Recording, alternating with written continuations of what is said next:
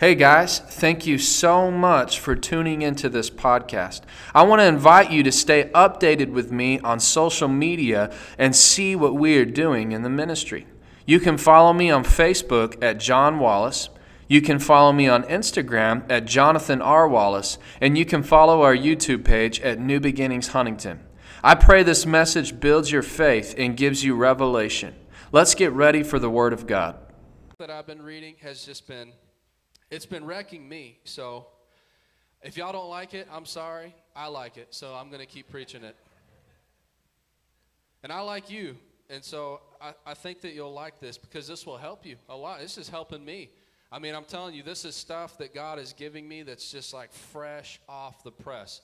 Like this isn't five years, something I'm pulling out of a book somewhere. I mean, this is like fresh revelation the Lord's given me about the power of thanksgiving. The Lord led me in prayer to teach about Thanksgiving, and, and that's all that I heard from the Spirit of God was that He wanted me to study and teach about praise and teach about Thanksgiving. And as I began to read the Scriptures and go through these different principles in the Bible, I just got so excited. I mean, you can ask my wife, we'll be driving down the road in the car, and I'm like, look, babe, let's just pray for like fifteen minutes and just start thanking God for, let's thank God for that gray wall over there. Let's thank God for this carpet. Look, there's a dandelion. Let's thank God for that flower on the side of the road. I mean, it's just crazy. But there's power in thanksgiving. It's so powerful. Praise and thanksgiving is the most powerful tool in your hand as a believer. Amen. Praise and thanksgiving, guys, and I really want you to hear this today. I don't want to give you a cliche message like this is just Thanksgiving themed. I really want you to hear these words. Thanksgiving is the key to the believer's life. It really, truly is. Worship, praise, and thanksgiving is the key to your life. Amen. You know what? That's what God wants. The only thing God can't do for himself is, is praise himself. Do you understand? Like how weird God just like clones himself and he dances before his own presence. Like God can't praise himself. He can do everything else for himself. He can make the heavens and the earth. He don't need your help to do that. He didn't need your help to form the mountains, to create all the animals on the ground and the birds in the sky and the fish in the sea. But the only thing that he can't do is praise himself. And we were created to worship.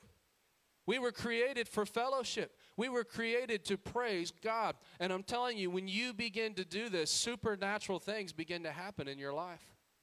Amen.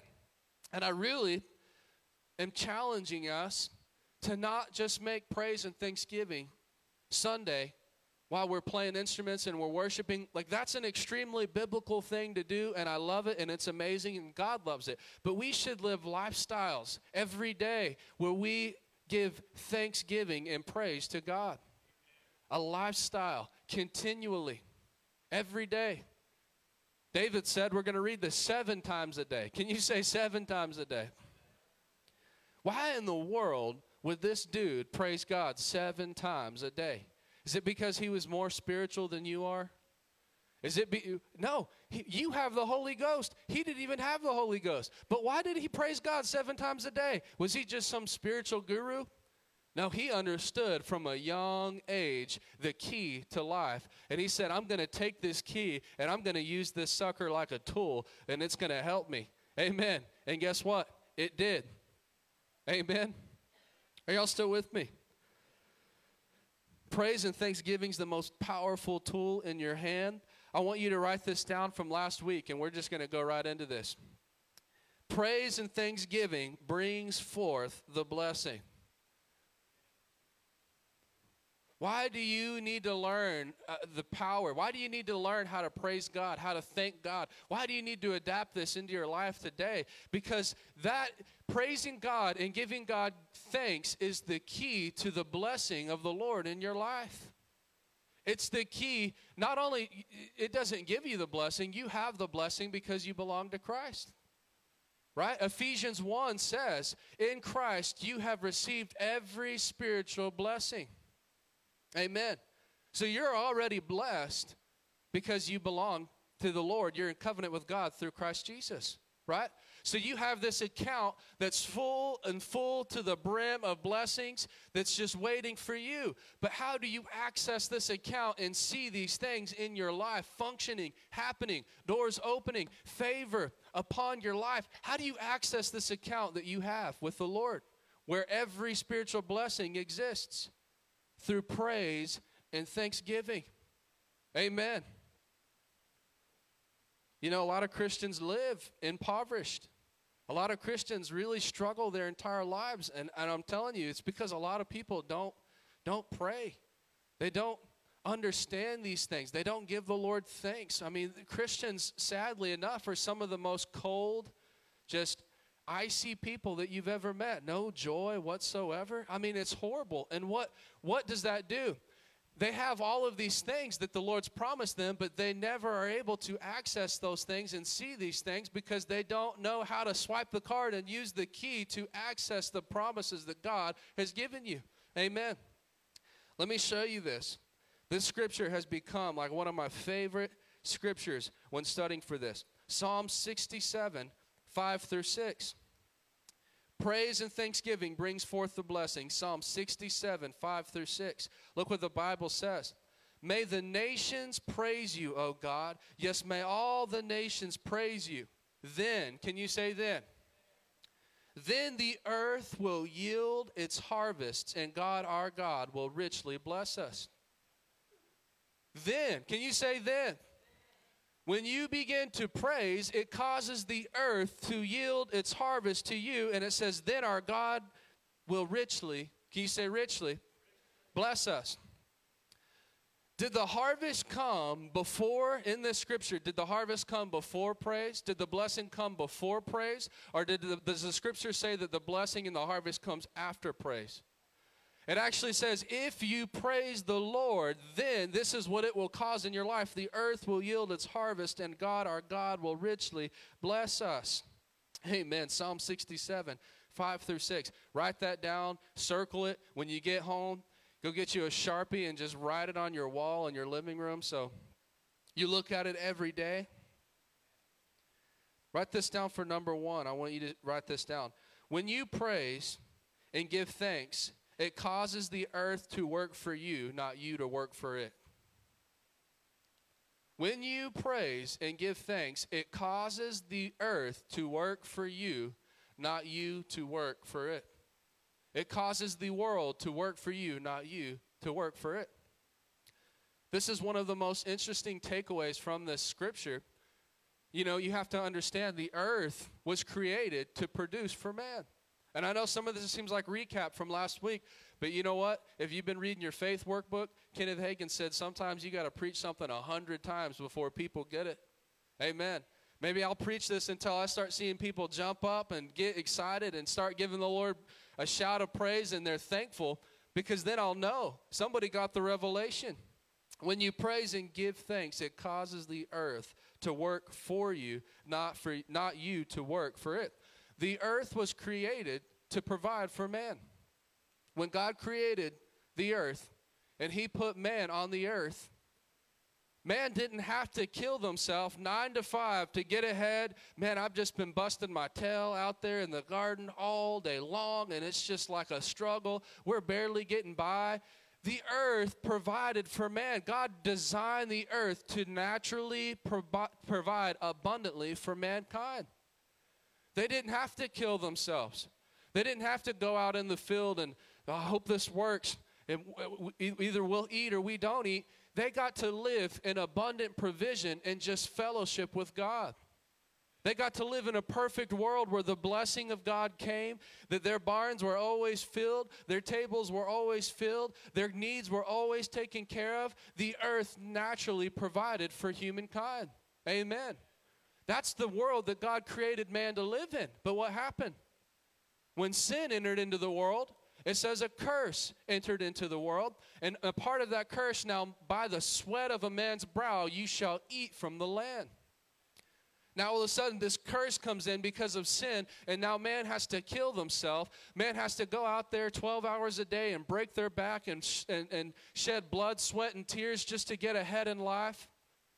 And the Bible says when you begin to praise, when the nations praise God, then the earth will yield its harvest. When you begin to praise the Lord, your life supernaturally steps outside of this curse that's been placed on your life, and the earth begins to provide for you and work for you, not you killing yourself working for it.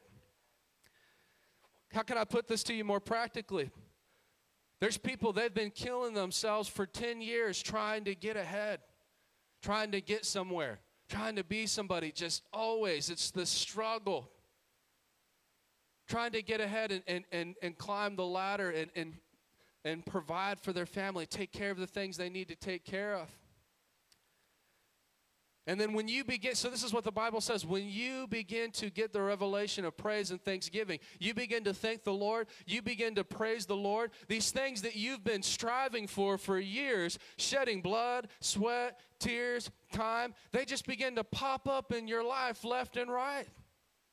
Amen.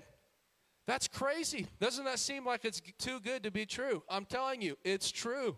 I'm going to show you a Bible example of how this was true for God's people all throughout the Scripture. Man, you're sitting there, you're just working. You're like, if I can work harder, if I can work harder, if I can get smarter, if I can just be better, then I can get to where I want to get. And you're like, it doesn't seem, it seems like no matter how hard I'm working, I'm just not getting to where I want to be.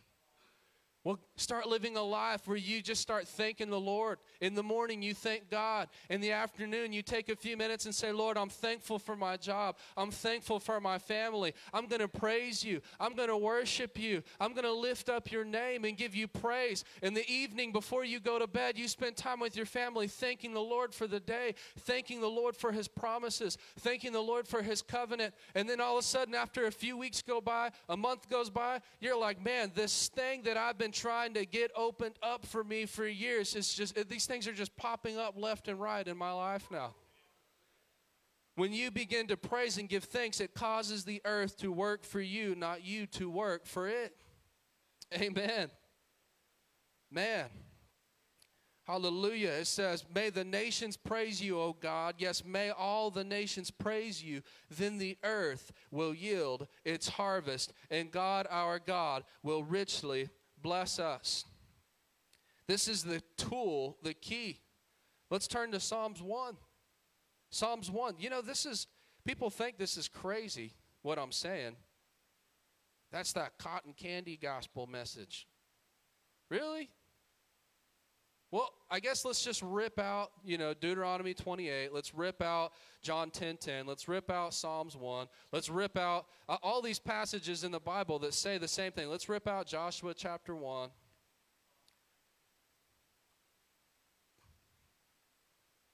Look at Psalms one. Oh, the joys of those who do not follow the advice of the wicked, nor stand around with sinners, or join in with mockers. But they delight in the law of the Lord, meditating on it day and night. What does the Bible promise you? That you'll be like a tree. They, the people that delight in the law of the Lord, meditate on it day and night. They're like trees planted along the riverbank, bearing fruit in each season. Their leaves never wither, and they prosper in all that they do. Amen. I preach that scripture to you so much because this is a scripture I keep in the forefront of my life. When the devil comes to test me, And, and I start getting into that human thinking, like, right, this is just life. Sometimes you're going to go on mountaintops. Sometimes you're going to go through valleys. This is just part of it, praise God. No, I keep that scripture in the forefront of my vision, and anytime the devil comes to test, I bring God back to his word, and I say, Lord, you said that I would be like a tree planted by the river, who bears fruit every season, whose leaves never wither, who prospers in everything that I do.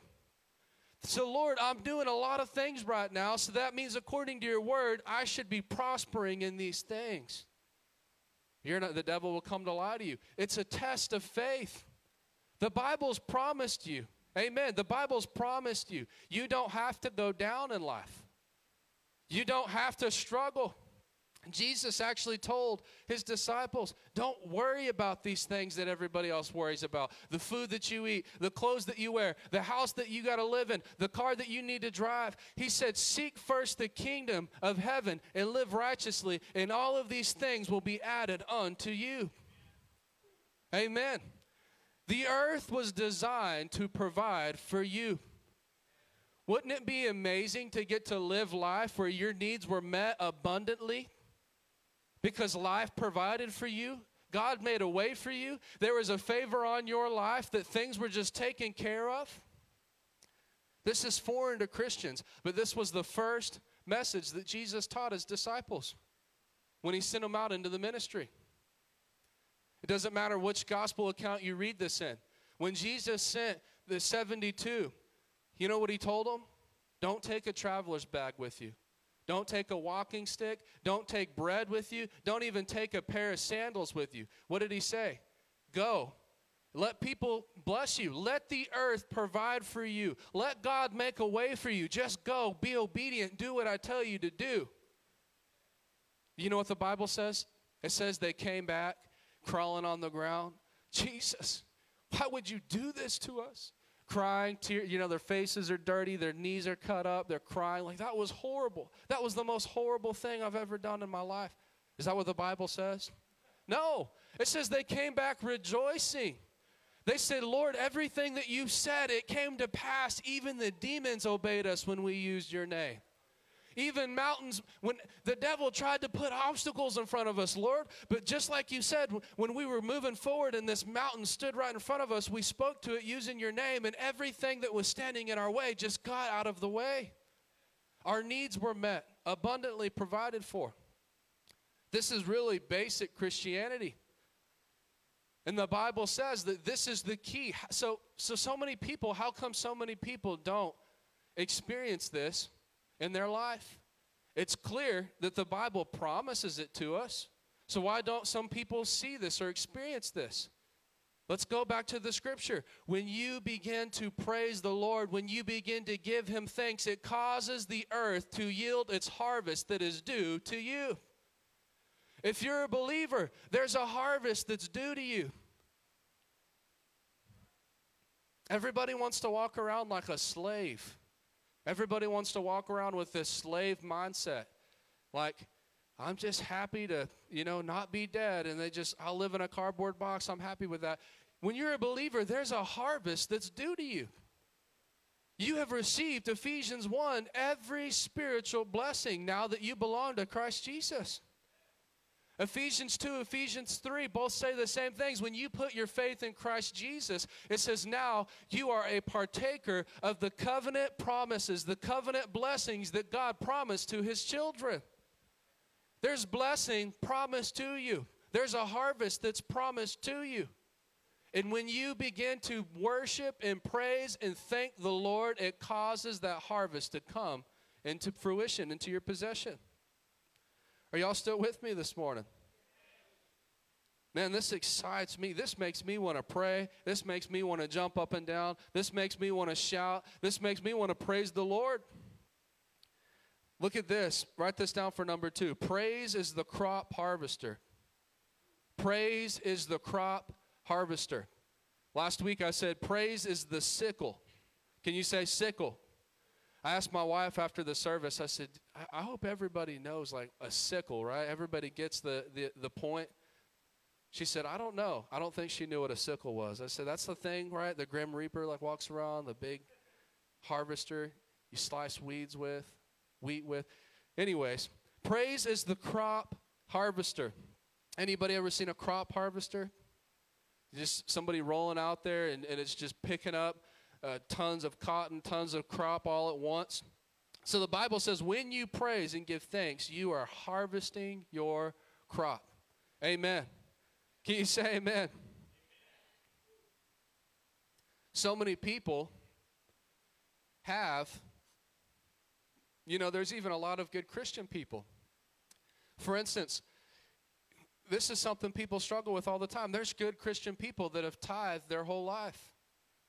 Y'all understand this? There's good Christian people that have tithed, that have done what God said in Malachi chapter three, verse ten, where he says, bring your tithe to the storehouse.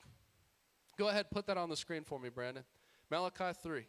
God says, bring your tithe to the storehouse and your offerings to the storehouse. If you do, says the Lord, I'll pour out a blessing so great you won't be able to contain it. I'll open the windows of heaven for you. So there's so many Christians that have done this. They've sown seed. They have plenty of seed in the ground, but yet they never see that promise come to pass where they step into that, oh, the windows of heaven being open for me. Lord, you said that if I gave you this percentage and honored you in this way, you would pour out a blessing so great I wouldn't even be able to contain it. I don't see that blessing in my hand. There's so many people that have a huge harvest that's waiting for them, but just because you sowed the seed, sowing the seed doesn't get you the fruit. You have to harvest the fruit to get the fruit. There's a lot of people that know how to sow, but there's very few people that know how to harvest the seed that they've sown. The Bible says in Psalms sixty-seven, when you praise, when all the nations praise you, the earth yields the harvest, and God our God will richly bless us. Praise and thanksgiving is the sickle that brings in the harvest into your life. Amen. Sowing may not be your problem. I know our Christian, in our church, we have a lot of faithful people that just sow seed left and right. Sowing may not be your problem. Harvesting may be the thing that you need to learn. Amen. Be like David. I told you I would show this to you. Psalms one nineteen, one sixty-four. He says, I will praise you seven times a day because all of your re- regulations are just. I'll praise you. David said, I'll praise you seven times a day. Again, it's not because he was the most spiritual person. It's not because he was just some spiritual guru. He understood this tool. He understood that this was the sickle. This was the harvester to collect the seed that he had due, the harvest that he had due to him. I want you to see this. Do what David did and get what David got. Do what David did and get what David got. What did David get? God took him from the shepherd's field to the king of all Israel. How? Do y'all understand? David was the youngest of all of his brothers. He had many brothers that were trained in battle. That, for one, I need you to understand this. David wasn't even born into a royal bloodline. David should have never been the king. David had no business doing anything like that. And on top of that not going for him, he was the youngest, the smallest, the prettiest little boy out in the field. His brothers had been trained. His brothers had went to academy. They were trained in war. If anybody from his family should have, right, been promoted and elected, it should have at least been one of his older brothers. But it wasn't. Why? Because David understood the key to God's heart. Seven times a day, Lord, I'm going to thank you. I'm going to give you praise. I'm going to worship you. I'm going to be out in the field even when I don't see the blessing yet, but I'm still going to praise you because I understand the key to your heart. And the Lord took him from the shepherd's field and set him as the king over all Israel. You do what David did, you get what David got. Look at this. Second Samuel six, sixteen through twenty-two. David actually tells you the key to his success. Look at this. As the ark of the Lord entered the city of David, Michal, the, the daughter of Saul, looked down from her window, and she saw King David leaping and dancing before the Lord. She was filled with contempt for him. There's a lot of religious people that are the same way. It's like, hey, you come to this church, y'all just got a little too loud in worship for me. You know, I don't know what to tell you. I'm not worshiping you. I'm worshiping God. What you say doesn't affect my life. What he says affects my life. I'm not trying to win the key to your heart. I'm trying to win the key to his heart. Amen. David danced. David was leaping. And there's that religious spirit looking down at him with contempt. Oh, my gosh, look at him. He looks like an idiot. It says he was filled, she was filled with contempt for him. They brought the ark of the Lord and set it in its place inside the special tent David had prepared for it. And David sacrificed burnt offerings and peace offerings to the Lord. I mean, I'm telling you guys, even, even offerings. That's why we talk about uh, offerings and stuff so much, is David understood he had this honor for God's presence. He worshiped the Lord with his voice. He worshiped the Lord with his time. He worshiped the Lord with his material wealth as well. He kept God in the place that God should be kept. Amen. Are y'all still with me? So it says, we had, when he had finished his uh, sacrifices, David blessed the people in the name of the Lord of heaven's armies. Then he gave to is the, every Israelite man and woman in the crowd a loaf of bread, a cake of dates, and a cake of raisins. Then all the people returned to their homes. When David returned home to bless his own family, Michal, the daughter of Saul, came out to meet him. She said in disgust, "How distinguished the king of Israel looked today, shamelessly exposing himself to the servant girls like any vulgar person might do." Look what David said. David retorted to Michal, "I was dancing before the Lord, who chose me above your father and his family. He appointed me as the leader of Israel, the people of the Lord, so I will celebrate before the Lord." He gives you the key. Why was David chosen above her family? Above her dad, above her brothers, because David had a heart after God and knew how to praise him and knew how to give him thanks and knew how to worship him. And God caused David to succeed and to be promoted above everybody else. Are y'all still with me here? David said, "Yes, I am willing to look even more foolish than this, even to be humiliated in my own eyes. But those servant girls that you mentioned will indeed think I'm distinguished." He knew how to worship the Lord, how to give him thanks. This is the key to life. Amen. I'll go, I'll be as bold to say this. If you'll learn how to worship the Lord, if this church will learn how to worship the Lord, we'll never lack for anything. If we'll learn how to give God thanks the biblical way, you will never lack for one thing in your life. Amen. When you begin to give God praise and thanks, and I'm not just talking about once a week, I'm talking about a reset in life every day, building disciplines in your life to make sure to keep God where he needs to be kept in your life, you'll never have to beg God to promote you. You won't have to beg him and, "Lord, please, please help me, please help me get out of this situation." His goodness and his mercies will chase you down. Greater things in life will chase you down. You won't have to go chasing after them. They'll chase you down. They'll be added unto you. Amen.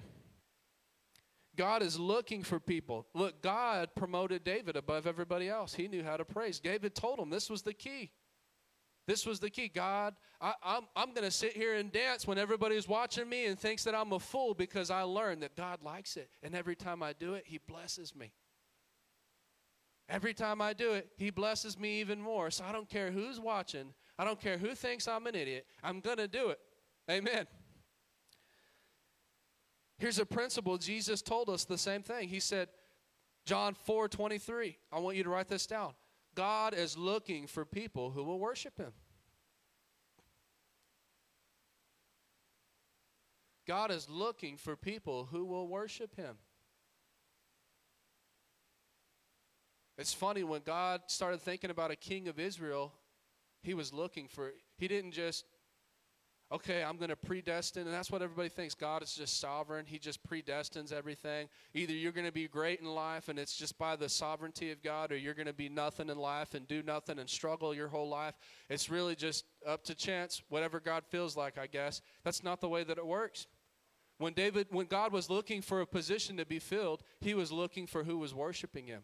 He was looking for who was in the field whenever nobody was watching, and lifting up his name and learning the key to his heart and learning humility and learning how to submit themselves to him and learning how to give him thanks. The Lord is looking for people. Amen. John four twenty-three, Jesus said, "The time is coming, and indeed it's here, that true worshipers will worship the Father in spirit and in truth." The Father is looking for those, can you say looking for those, who will worship him that way. God is looking for people that will worship him. Amen. Thank you, Lord. I got a couple more points I'm going to give to you this morning. Turn to Second Chronicles twenty. We're going to read a little bit here, but I want you to see this. And if I butcher the names, you know, I read these Bible names sometimes, and I'm like, why couldn't they just be named Jack or Larry? You know, something easy. I read these things, and I'm like, Lord, I think I need to go back to kindergarten. I can't read. I can't even pronounce this. Second Chronicles twenty, one through thirty. This is under the, the, the point I want to show you. All these, these things that were true for David, this reality that praise brings forth the blessing. Praise is the sickle that brings the harvest into your possession. I want to show you this modeled. Second Corinthians, I'm sorry, Second Chronicles twenty, one through thirty. Y'all were saying Second Corinthians. I just flipped all the way back. Look at chapter twenty. It says, after this, the armies of the Moabites, the Ammonites, and some of the Meunites declared war on Jehoshaphat. Messengers came and told Jehoshaphat, a vast army from Edom is marching against you from beyond the Dead Sea. They are already at Haz uh, Hazazon Tamar. Jehoshaphat was terrified by this news and begged the Lord for guidance. He also ordered everyone in Judah to begin fasting. So people from all other towns of Judah came to Jerusalem to seek the Lord's help. That's why fasting's important too. That's a side note, guys. It, you can look all throughout the Scripture. Fasting is an immediate way to move the hand of God. When you need something moved in your life, this is why the discipline of prayer and fasting is so important. They began fasting. And he didn't just, well, I'm going to fast. You know, it's crazy. As a leader, he actually put responsibility on people. You need to fast. We want God to do something. It's not just one person's job to seek the Lord and pray and fast and do the things that need to be done. Everybody, ev- corporately, we need to commit to these things. Amen. Uh, Jehoshaphat stood before the community of Judah and Jerusalem in front of the new courtyard at the temple of the Lord. He prayed, O Lord, God of our ancestors, you alone are the, uh, are the God who is in heaven. You are the ruler of all the kingdoms of the earth. You are powerful and mighty. No one can stand against you. Uh, our God, did you not drive out those who lived in this land when your people Israel arrived? Did you not give this land forever to the descendants of your friend Abraham? You people settled here and built this temple to honor your name.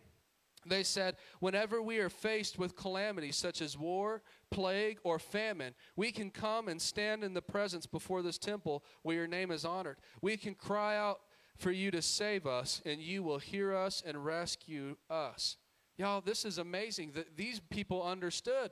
What did he say? When we're faced with war, when we're faced with famine, when we're faced with the COVID nineteen, do you understand Christians can come together and petition the Lord and see his hand move on our behalf?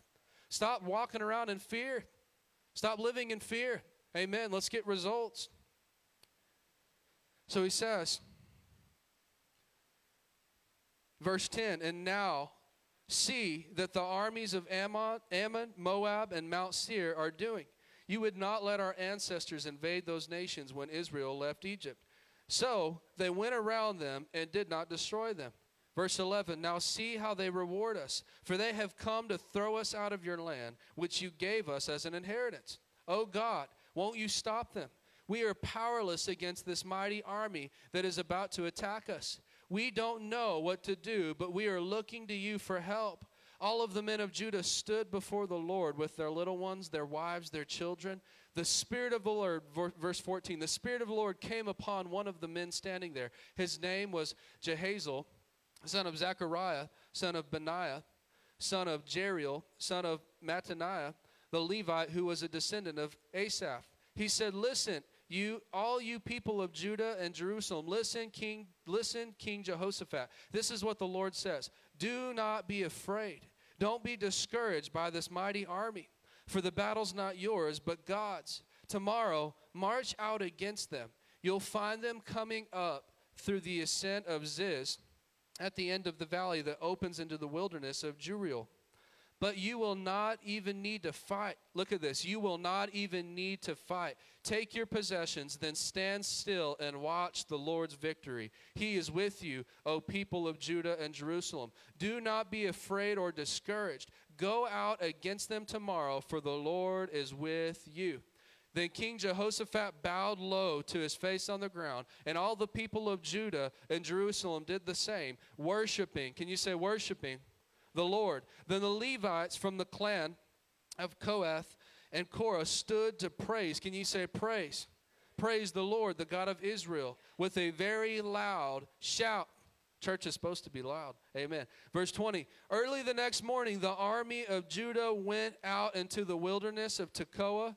On the way, Jehoshaphat stopped and said, listen to me, all you people of Judah and Jerusalem. Believe the Lord your God, and you will be able to stand firm. Believe in his prophets, and you will succeed. Verse twenty-one, after consulting the people, the king appointed singers. Can you say singers?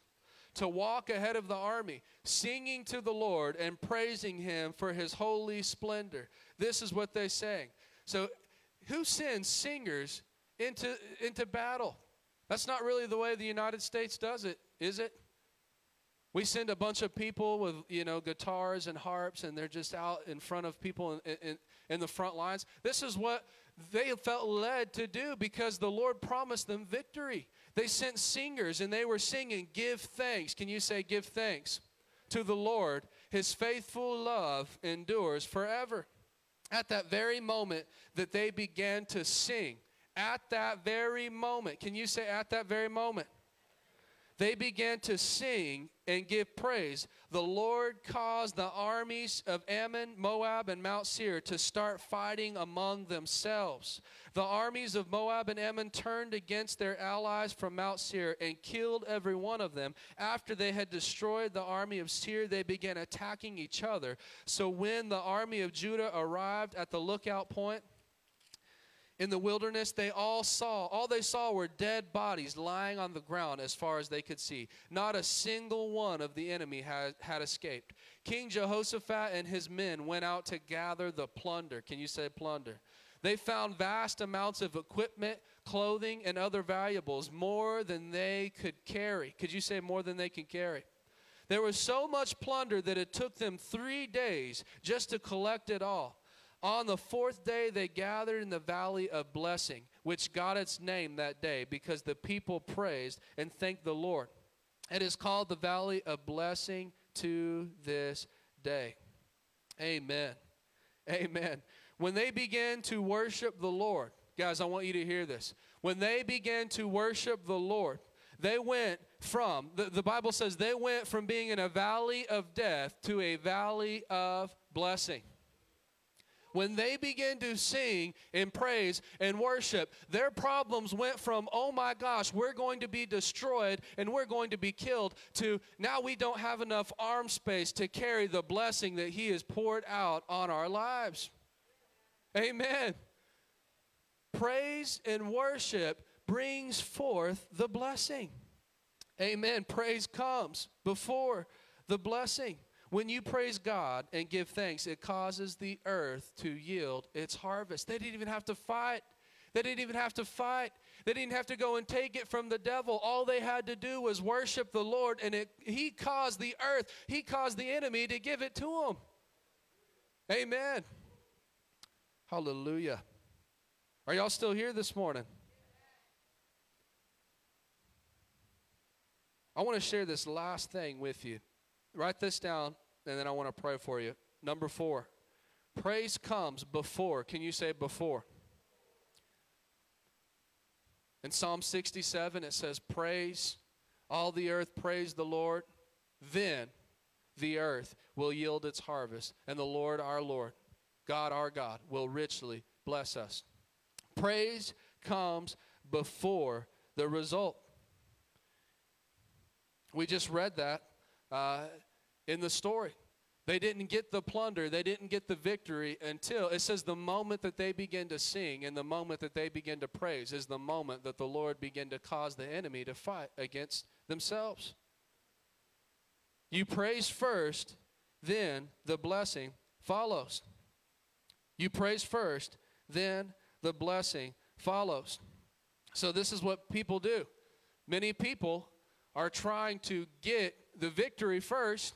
Many people are trying to work really hard, and they're like, man, they're trying to fight all of these battles and get the victory, get the blessing that God has promised to them, and they don't ever thank God. They don't ever praise. And so when it's, when it, what ends up happening?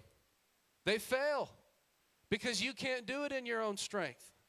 You can't win the victory. You can't, you can't have all of these things just by your own effort, your own goodness. It's the blessing of the Lord. And so because people have this backwards, they think, okay, I'll praise God after I see the blessing. Right, Lord, drop some blessing in my lap, and then once I see it in my hand, then I'll praise you.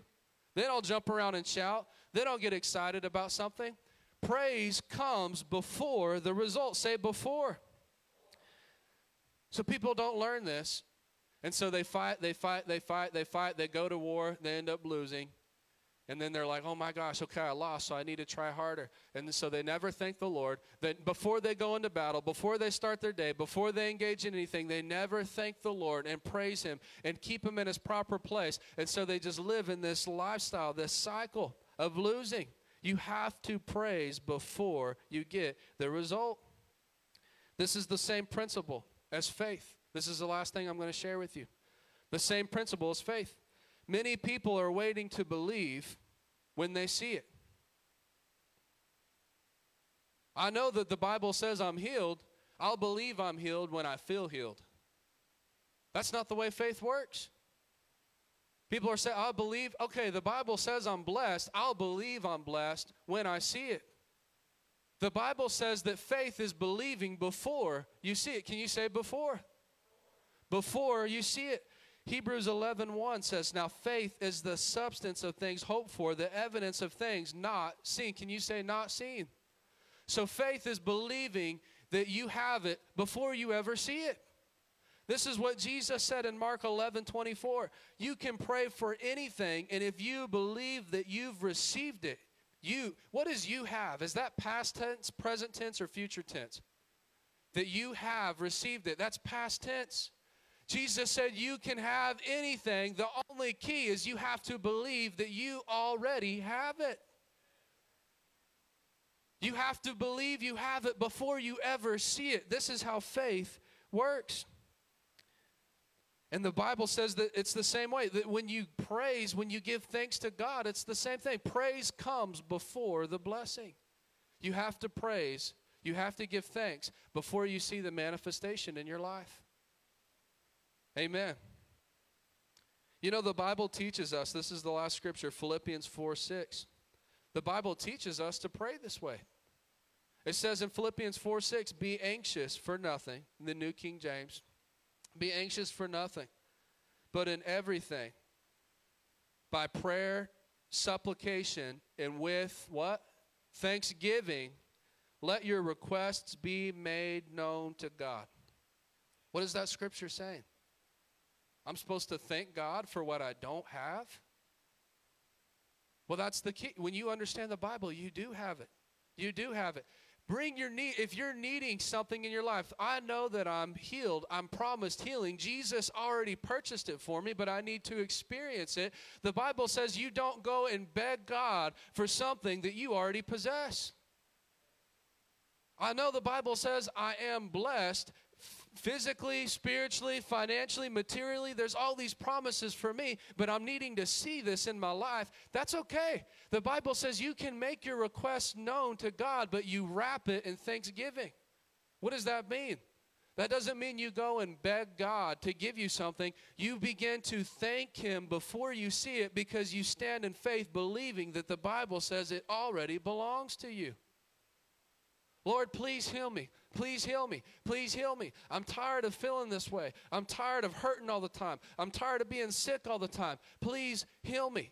And I want you to hear this. Hope, wishful thinking doesn't move the hand of God. Faith moves the hand of God. And the Bible says faith is the substance of the thing you're hoping for, the evidence of the things not yet seen. Faith says, Lord, actually, I believe Second Peter. First Peter chapter two, it says, by your stripes I was healed. So, Lord, instead of me begging you to get this in my life, I'm going to begin to praise you. I'm going to begin to thank you. And when I begin to praise and thank you and believe that I have already received those things in Christ, then I shall see it come to fruition in my life. Amen.